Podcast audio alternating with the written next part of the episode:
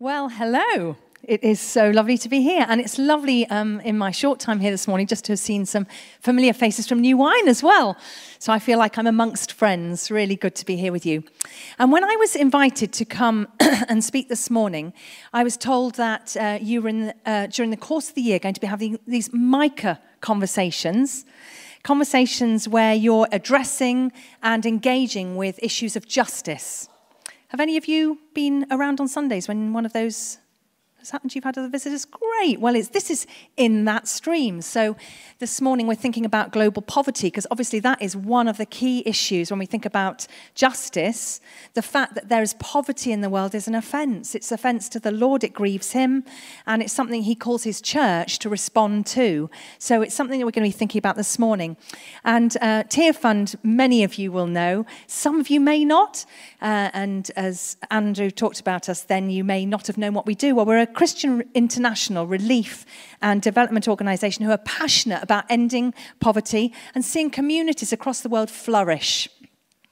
And we believe powerfully and passionately that the local church is the vehicle through which God longs to bring restoration to broken places, broken lives, broken communities. And so we work with local churches, denominations and organisations in over fifty countries. And uh, we do have a mutual friend, as Charles Dickens would say, in Archbishop Jackson in Kenya, um, someone who... I I had forgotten, but you're right. I think it was the relationship this church had with Tearfund initially that introduced you to him. And he's a man who we've been working with for many, many years, and um, extraordinary transformation happening. When he was a bishop in his uh, diocese of Kericho, we worked with him. Now he's the archbishop, with a, a man of great influence to impact a whole nation. So this morning I'm going to be telling you about some of the amazing things that we're seeing God do in the world. Um, and Jack's going to share some stuff later on today and help us think about some of the challenges that we face. So on the one hand, there's great cause to, for thanksgiving. But on the other hand, there are some serious issues to engage with. Um, so I'm going to be thinking this morning about how we're working with local churches to see people lifted out of poverty. And then, as Andrew said later, um, Jack's going to be thinking around, we're going to do an interactive session this afternoon and then this evening, thinking more around the church's response to climate change, uh, plastic pollution and things like that. So I live up in Sheffield, near Doncaster, where we've had floods this week. Have you had floods down this way? Yeah. And I remember, actually, a friend of ours is vicar in Tewkesbury, and I remember that being very badly flooded. I don't know if it is at the minute. Um, but I wonder whether we've heard as much recently about the floods that have hit the Central African Republic.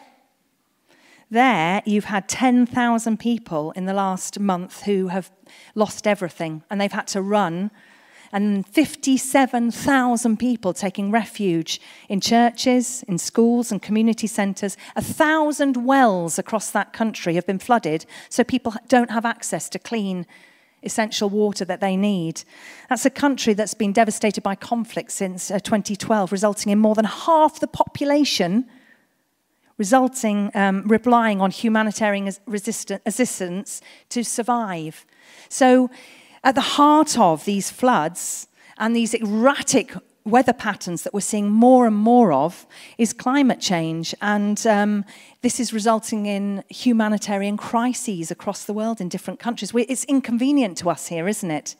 But we do have resources to respond. It provokes big questions and it needs a response from our governments. It's going to be interesting, isn't it, to see whether what that debate happens. If some of you clock that, that there's been the challenge put out to have a debate by all the major party leaders to um, discuss climate change. I'm not sure that every single one of them has agreed to that yet. But it's a, it's a really live issue that is actually impacting Um, people living in poverty so much more than it is uh, in our own country. So more of that later. Uh, but for now, let's just think a little bit about... Um, I want to tell you some stories, really, and uh, help you understand how we're working at Tearfund with local churches across the world. And I want to start by telling you there is great news. When we think about the whole realm of global poverty, I've got some good news for you, and there's also some bad news. Now, the great news is that for the first time in history, world poverty is falling, which is great news, isn't it? Really good. So um, millions of families across the world have made a great escape from poverty. Uh, life expectancy is increasing. Diseases like malaria and measles are retreating. There are more children in school than ever. And the daily infant mortality rate, that's how many children are dying, has halved since nineteen ninety. So every single day there are seventeen thousand more children who are living to fulfill their potential than there were since nineteen ninety. That's good news, isn't it? So really great advances through lots of effort, multiple ways that effort has been impacting the world. So that's something to celebrate. The problem is that golden age that we are seeing in many places and that we're living in is not extended to everybody. And there are a million, a billion, sorry, a billion people trapped in poverty at the bottom. And the really important thing, for, and I want you to go away knowing today, well, there are several things, but here's one of them, first one up, is that Um, we're at a tipping point now. We're at a really crucial time in world history where there's a tipping point. This advance and um, poverty retreating is about to go the other way and start increasing again. And that is down to climate change, which is thrusting people back into poverty. People living in fragile states um, like Central African Republic, like Nigeria, where you have conflict, uh, meaning that the governments do not have the capacity to cope with the different um, crises that hit their country. And so they're constantly on their knees. And in fact, the gap between those countries and the developing world is growing wider. So this is a real tipping point, and it's really a point at which we have to engage.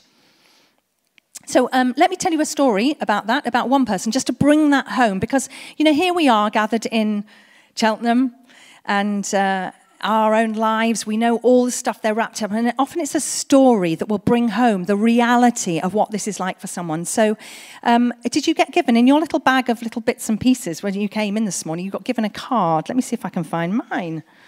It's a card. And if you open it up, you'll see inside a woman, and she's called Ruth.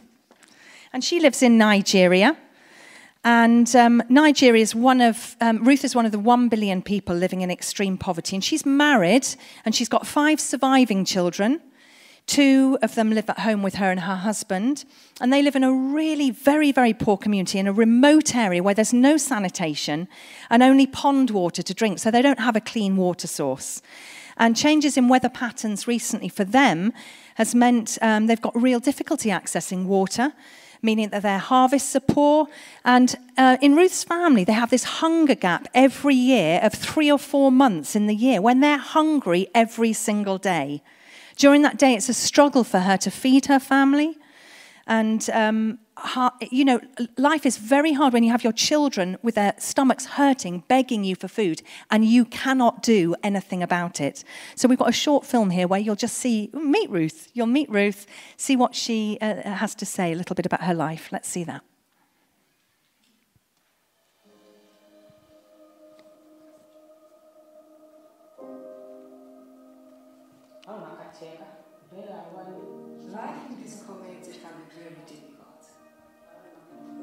Life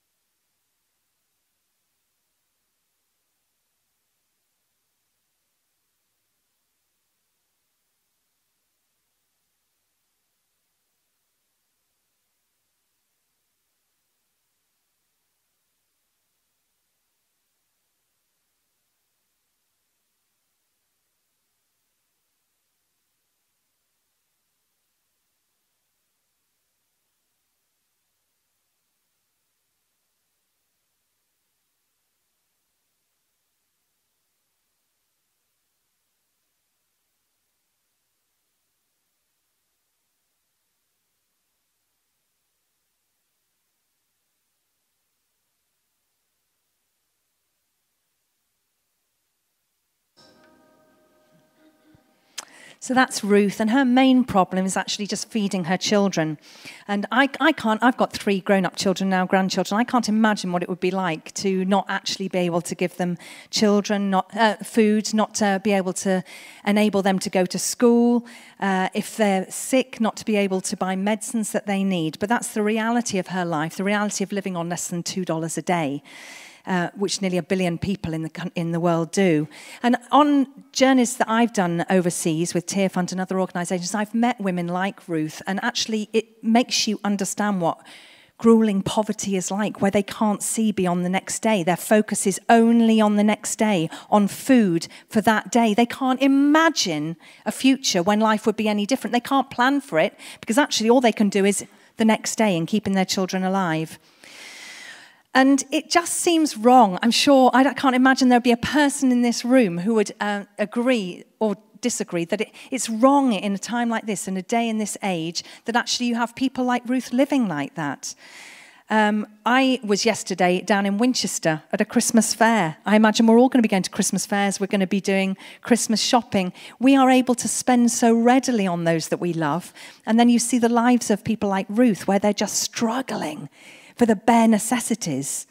And um, I want to open the Bible together. I don't know if you've got Bible or open your phone. And I want us to look at, actually, it's a really familiar passage. I you're not going to groan when I tell you what passage we're going to le- uh, read. Um, if you turn to Mark six, uh, it's a really familiar passage. But do you know, it's the feeding of the five thousand, and it actually addresses these issues and how Tearfund's work in a in a way that, you know, I hadn't thought of in that way until I came across people like Ruth, who talked about how the Bible had opened their eyes to see their lives differently. So I'm going to read um, from verse thirty. Uh, if you want to read, uh, you can listen if you pr- just prefer to listen, or you can read along. So the apostles gathered around Jesus and reported to him all they'd done and taught. And then, because so many people were com- coming and going that they did not even have a chance to eat, he said to them, "Come with me by yourselves to a quiet place and get some rest." So they went away by themselves in a boat to a solitary place.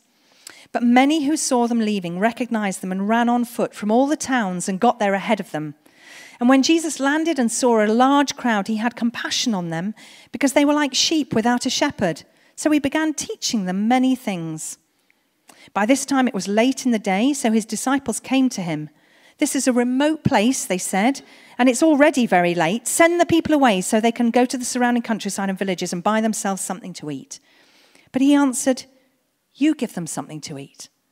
And they said to him, "That would take more than half a year's wages. Are we to go and spend that much on bread and give it to them to eat?"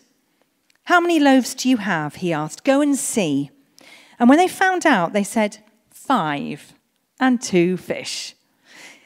Then Jesus directed them to have all the people sit down in groups on the green grass. So at this point, I think of New Wine. It's like ten thousand, you know, five thousand men, and you've got all the women and children. Can you imagine a, a situation at New Wine, kind of arranging people in groups of fifties and hundreds? And the mind boggles. Um, so they sat down in groups of hundreds and fifties, and taking the five loaves and the two fish and looking up to heaven, he gave thanks and broke the loaves, and then he gave them to his disciples to distribute to the people. And he also divided the two fish among them all, and they all ate and were satisfied, and the disciples picked up twelve baskets of broken pieces of bread and fish.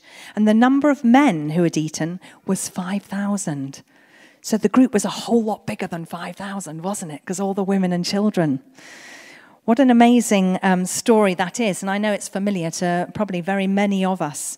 Um, so two things, one very briefly and one a little bit more, that I want to draw out of this passage of Scripture, because I think it speaks powerfully to um, the situation of global poverty, and certainly how Tearfund is engaging with it as a challenge.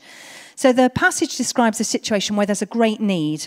There's a spiritual need. Uh, people were following Jesus, lapping up his teaching. And there was a material need as well. People were hungry. They were hungry for healing. They were hungry for food. And it's the same today. There's a, a great spiritual need in the world. There's a spiritual hunger around. Lovely to hear of people coming to faith this morning at Alpha. And even though numbers are small in our country, across the world, the, the church is growing rapidly, because people are hungry for engagement with the God who created them. And there's material hunger across the world.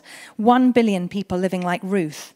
in um, extreme poverty. So this story addresses situations where there are great needs, and it raises questions about, one, our responsibility to those in need, and two, how we can best help those who are in need.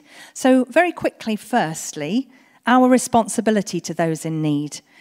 Uh, verse thirty-four says, when Jesus landed and saw a large crowd, he had compassion on them, because they were like sheep without a shepherd. So he began teaching them many things.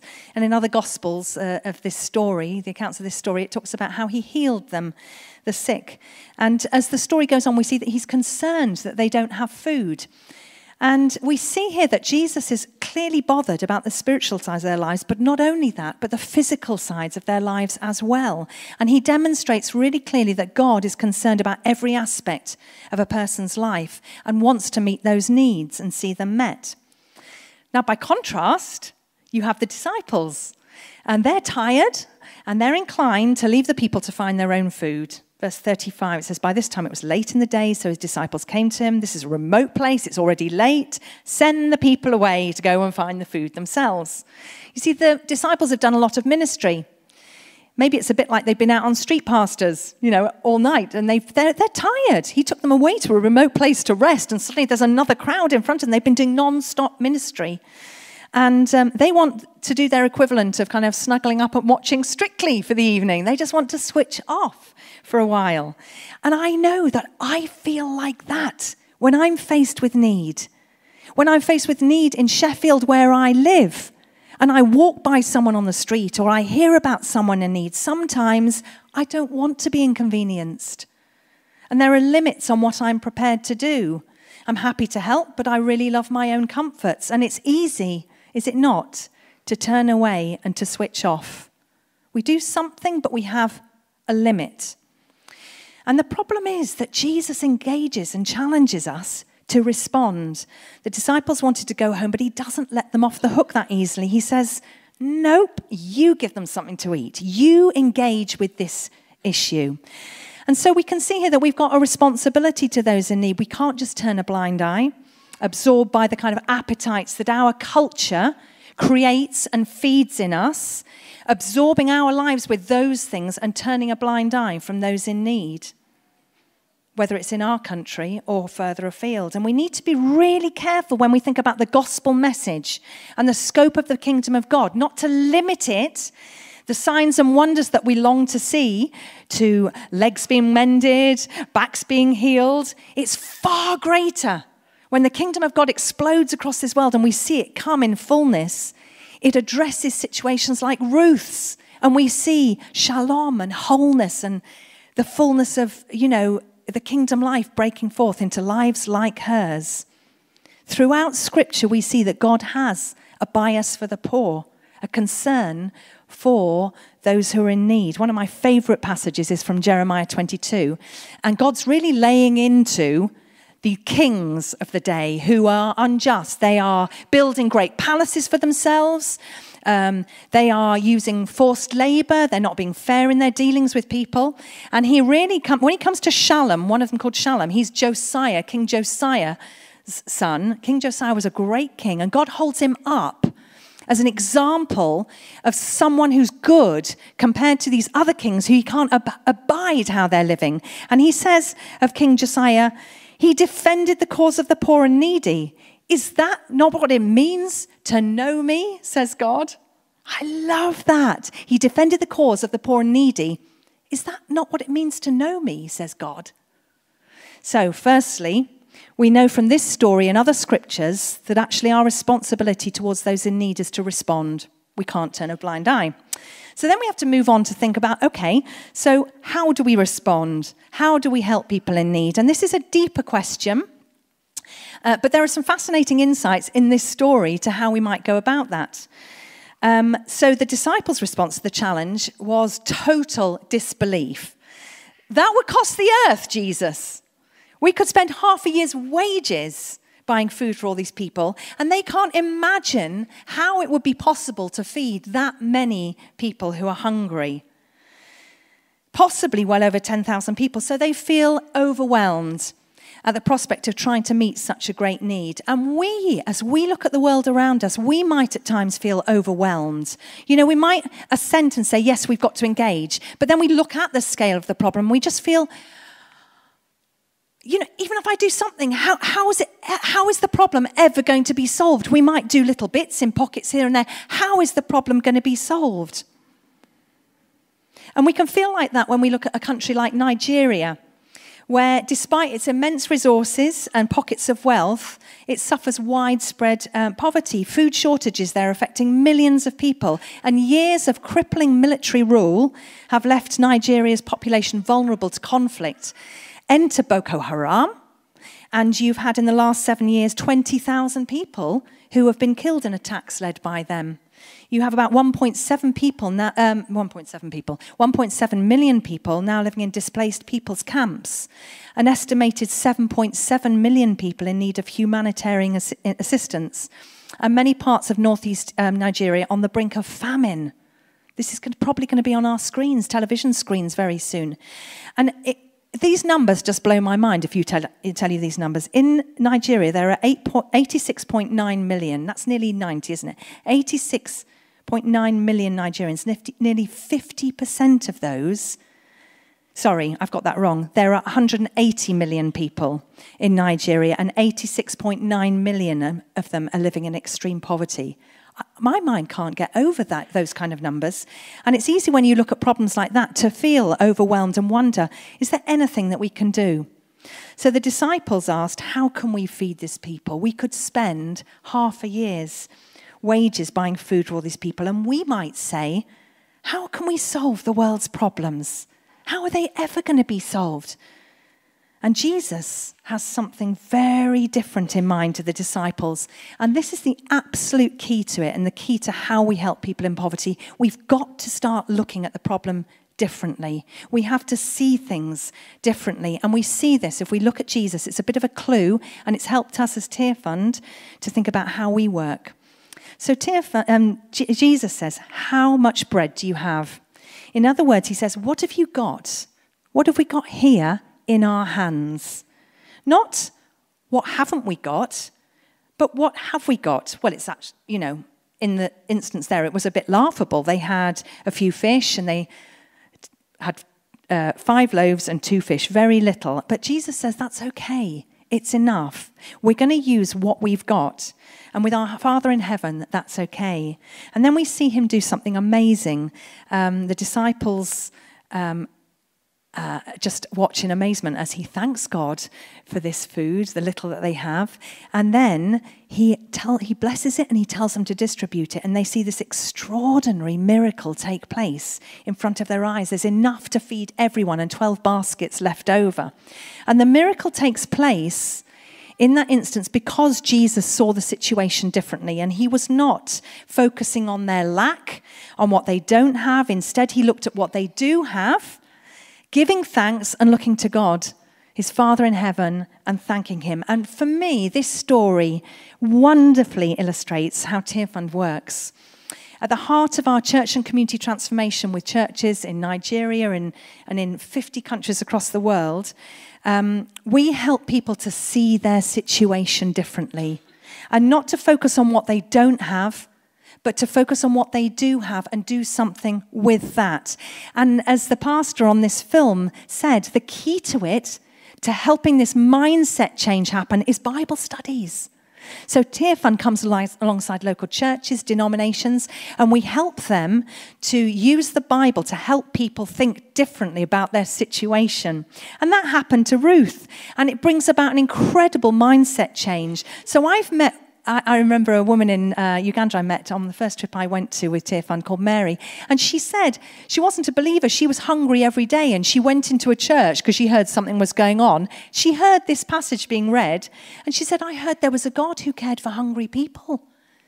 And they explored what that meant. If that's true, what happens in this story? What does it teach us? Well, it teaches us that when we work together, the disciples work together with God, the lack of what we do, don't have is not a problem. We use the little that we do have and great things happen. So You know, I've heard women talk about, and this is what Mary, um, Ruth says in this film here, that they start using the little they have. They organise themselves into groups. So Ruth was in a self-help group where they study the Bible together. They think about the implications for their lives.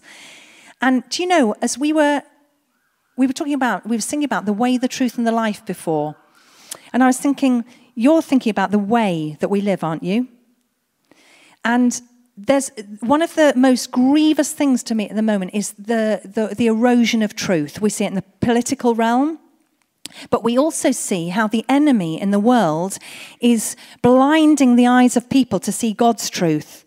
And he's blinding them to see uh, what's possible with God, what the kingdom of God would look like. Well, we are helping churches understand what the truth is. So Ruth has understand not what the world tells her, which is you're poor, you're hungry, nothing's possible, you just need a charity to come from outside and give you food, give you this and that. And she's discovered, no, I've got hardly anything, but actually if I learn some farming techniques, if I use the land around me, suddenly I can do things, and there is change ahead of me in my life. There's a truth that will bring about change, and the key is helping people see it and helping people understand what's possible. So Ruth has joined this self-help group. Bible studies are helping her think differently, and um, she's using the tiny amount that she has, but actually it's making a difference. These small groups, they're a bit like your, do you have, um, you'll have small groups, I bet loads of you are in groups, but the groups that they have, as well as reading the Bible together, sharing their problems, praying for each other, caring for their neighbours, uh, doing some witness to the way they see God work, they save, and they ha- they're like a microfinance little group, and they can take out loans, and then they can develop and do different things with the money that they raise. So Ruth was able to take a loan to buy fertilizer, and her crop yields have rocketed from three to five bags of maize. She's now getting thirteen bags of maize. She's been taught to diversify her plants, uh, meaning that she's harvesting beans at a different time of year to her maize. She's using different planting methods, that meaning one tiny bean sown can yield seventy to eighty beans. Extraordinary. And I know that through the farm school model that you know and are investing in, you're seeing the amazing transformation that can bring about in people's lives. And uh, Ruth said that um, this is what she described about her mind and being part of the group. She said, sometimes I would wake in the night and I couldn't stop thinking about the situation I was in and how much we were struggling. I still have sleepless nights, but now I think about what I can do to bring about change. My hope is that through my self-help group, God will open more doors so I can take the money I've saved and start to make changes. And her mind is not full of fears anymore, but of hope for the future. And being part of that group has helped Ruth to understand how God has plans and purposes so much greater than she ever imagined for her life. She believed in God, but now she understands that he has a, a desire to bless her.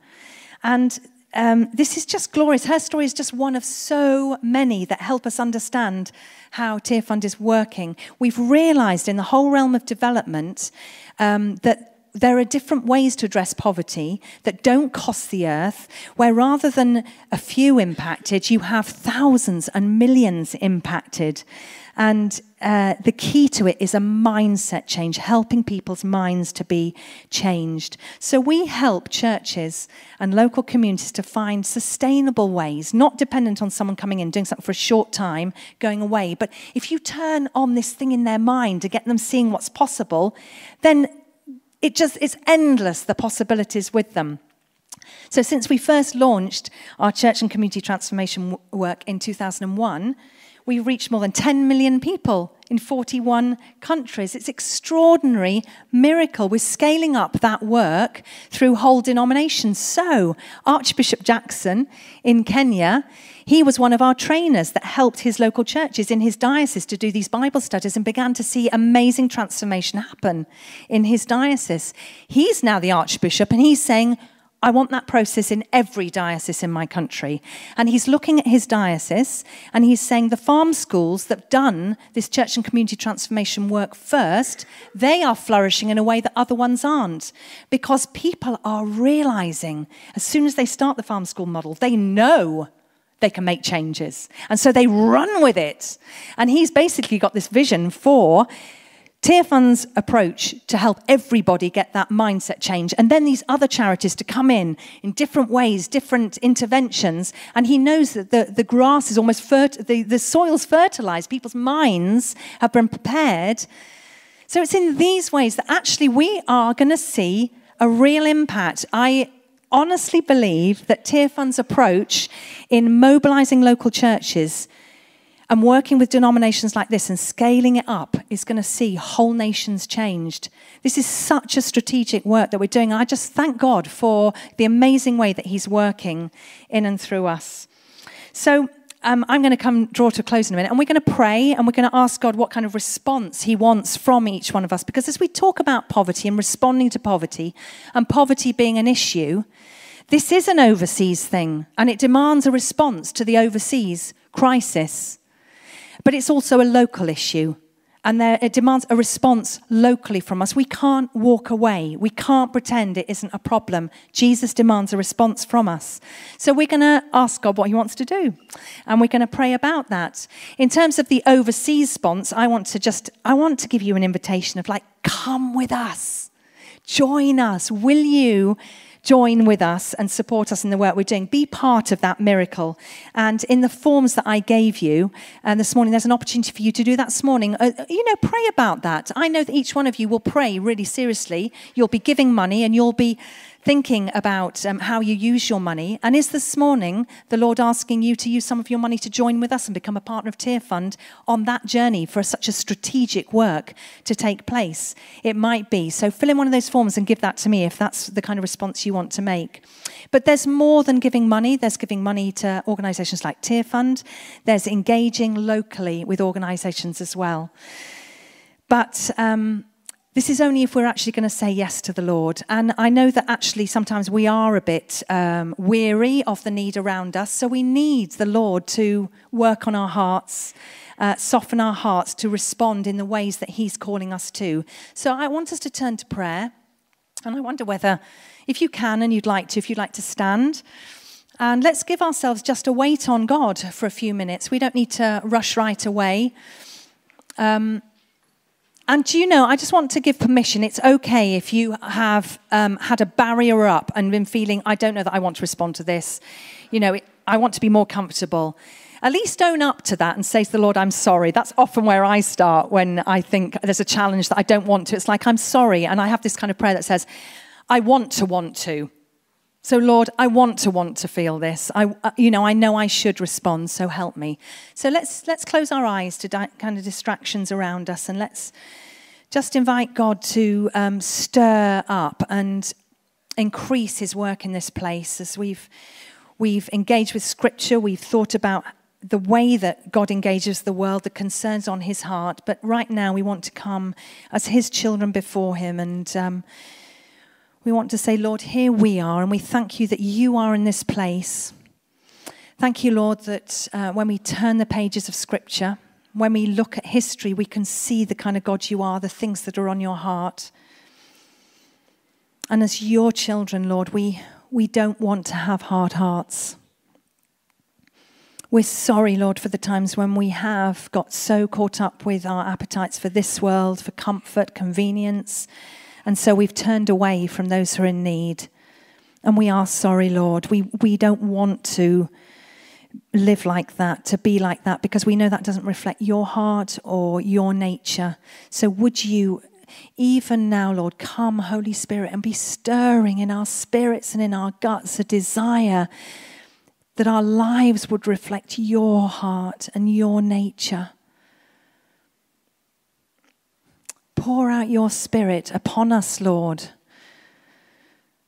at this time of year when we are going to be so thinking about stuff and we're going to be feasting. Would you, Holy Spirit, come and help us get that right in our lives, that we can both feast and fast. We can live sacrificially, so that we spend money on those we love, but we also look to the needs of those who don't have. Come, Holy Spirit. Come, Holy Spirit.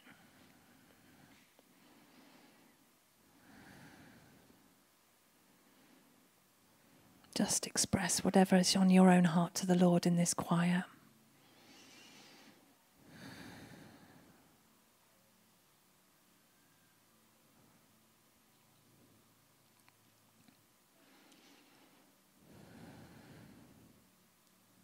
Ask the Lord what he wants you to do.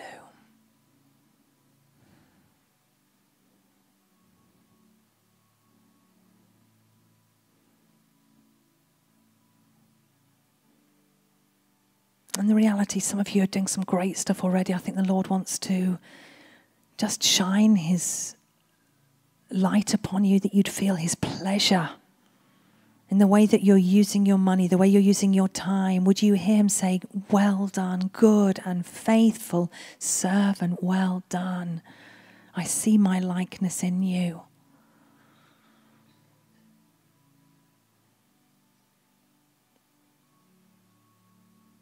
But there's maybe others of us who feel called to actually say, I'm sorry, Lord, I want to do something. I need to make a change in my life here. And I think before we kind of break up completely, it'd be great just to invite those of you who feel like the Lord stirred something this morning just to step out into the aisles or come to the front. And that to be a moment of saying to the Lord, here I am. Would you strengthen me for the work you've called me to? Or would you take the little that I have? I may feel I've got hardly anything I can give to this, but I want you to take it and use it for your glory. Or you might want to come forward and say, sorry. But this is a moment for you and the Lord. What, can I just invite you now, if anyone feels like stirred to have a, a moment with the Lord about this, just to use the space in the aisles at the front to step out. Yeah, why don't you come? I, I really felt the Lord speaking about the little in our hands, and I, I think that's directly related to this call. But maybe for yourself, I was praying with someone this week who just felt, you know, they were so weary because they were looking for the Lord's leading in some really hard times, and they, they felt that they were trying to give the Lord everything that they could with all of their strength, and yet nothing was seeming to change. And I, I just wonder if there's a prayer here, just about any sense we have of the little in our hands, whether that direct, directly relates to Tearfund, or you're in your own personal circumstances. Why don't you just come? And we're also, we love to pray for people for healing. We love to pray for people in any circumstance. So don't worry if you want to come for a completely different reason. Why don't we just come to the front? Let's see what the Lord wants to do. And I'm going to, I'd love to pray with anyone who wants prayer at the back. At the end, I'll be at the back if you want to come and talk with me more about Tearfund. But um, take a moment just to engage with the Lord about these things and what's going on. Any sense you have of stepping forward with the Lord, why don't you just come? Space down to the left and right. That's it. That's it. Well done. That's it. Anything at all. Doesn't have to be. Whatever the Lord is saying to you. And church family, come and pray with people, please. A few minutes before we need to go. A few minutes before we need to go and collect children. Thank you. There are people coming. If church family, you could just notice and come and join. Just, is there just a little in your hand and you just want to give it to the Lord? You want his help with giving a little to the Lord. Feeling under pressure. Church family, can we come? This lady here, please. Thank you. Thank you. A couple of men to my left, please. Let's not leave people waiting if possible. Thank you. Thank you, God. More of you, God. More of you, God. Thank you, Jesus. More of you, God. Thank you, God. Thank you, God. A couple of guys down to my left, please. Thank you, God. I think that word about debt was uh, earlier that I spoke about those who are, if you're here feeling weighed down by debt, just come, just come. I think God wants to bless you this morning. If you responded to that earlier prayer about giving yourselves as, you know, and starting to follow Jesus, David, one of our pastors with the blue top, is going to be over by the bookstall at the back of church on my left. He'd love to just give you a book if you raised a hand and said that you would like to start following Jesus. If you prayed that prayer with me earlier, just catch David at the back. He would just love to give you a book to help you in the beginning of your journey of faith, just your journey following Jesus. Go and find him quietly there at the back in the corner. Thank you, God. Thank you, Jesus. Holy Spirit, more of you, more of you. Jesus. Holy Spirit. Thank you. I'm just going to pray a, a prayer of God's blessing. It will then be time to go over and get, grab some coffee or go and collect children. So may the blessing of God Almighty, who is Father, Son, and Holy Spirit, rest on you as you go from this place this morning. May you know his peace in your lives. Amen.